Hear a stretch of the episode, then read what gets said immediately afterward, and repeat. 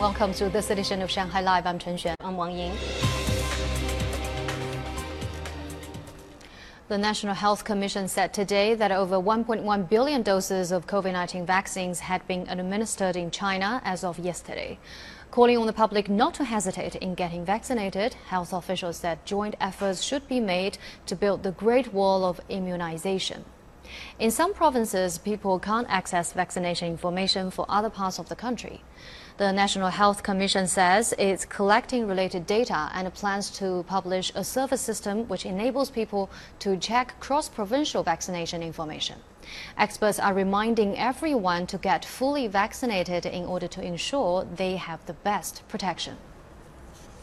Shanghai Zhongshan Hospital specialists use a 5G connection to consult with doctors in Fujian province about a woman's chances of having a baby without genetic defects.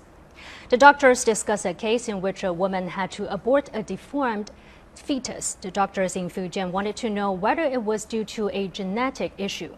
Zhongshan Hospital doctors use a 5G connection to download the patient's and her family's genetic information, which took only nine minutes. Previously, such genetic sequencing data would take more than two hours to download. Doctors on both ends were also able to read CT scans at the same time.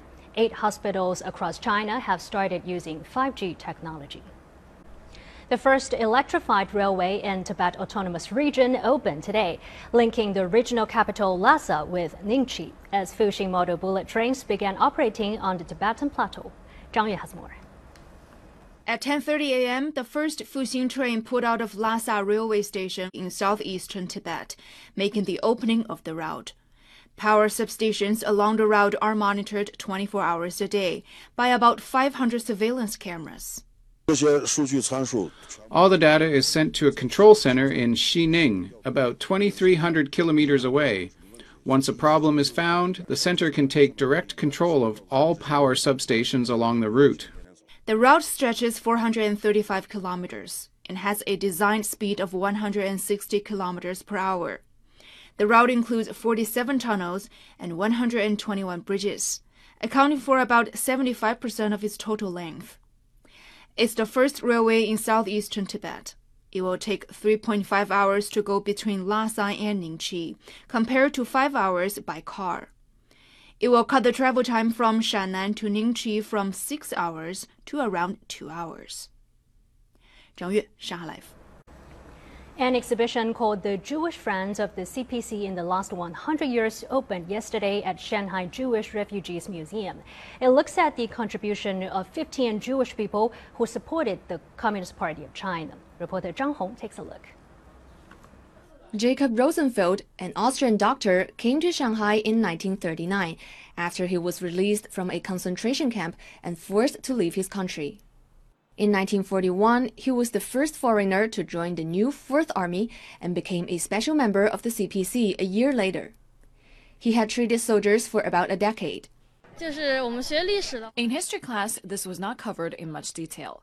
Today's visit offered me a chance to understand why some Jewish people came to Shanghai and what they've contributed to China.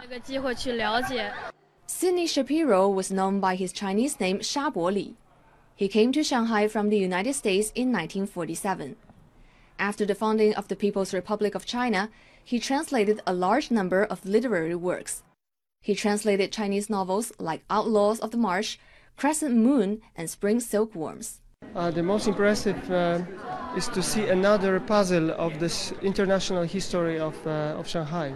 But we still wait for more and more and more stories because there still are some documents, there still are people that remember some things that happened in the history of the city.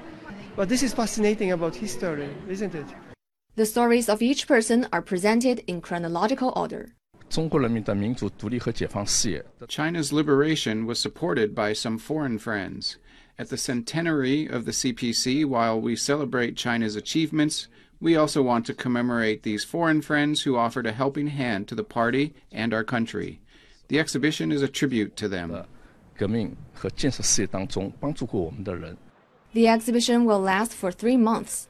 Shanghai Jewish Refugees Museum reopened in December last year after renovations. It details the story of 20,000 Jewish refugees who fled Nazi occupied areas of Europe in the 1930s and 40s and settled in Shanghai. Zhang Hong, Shanghai Live.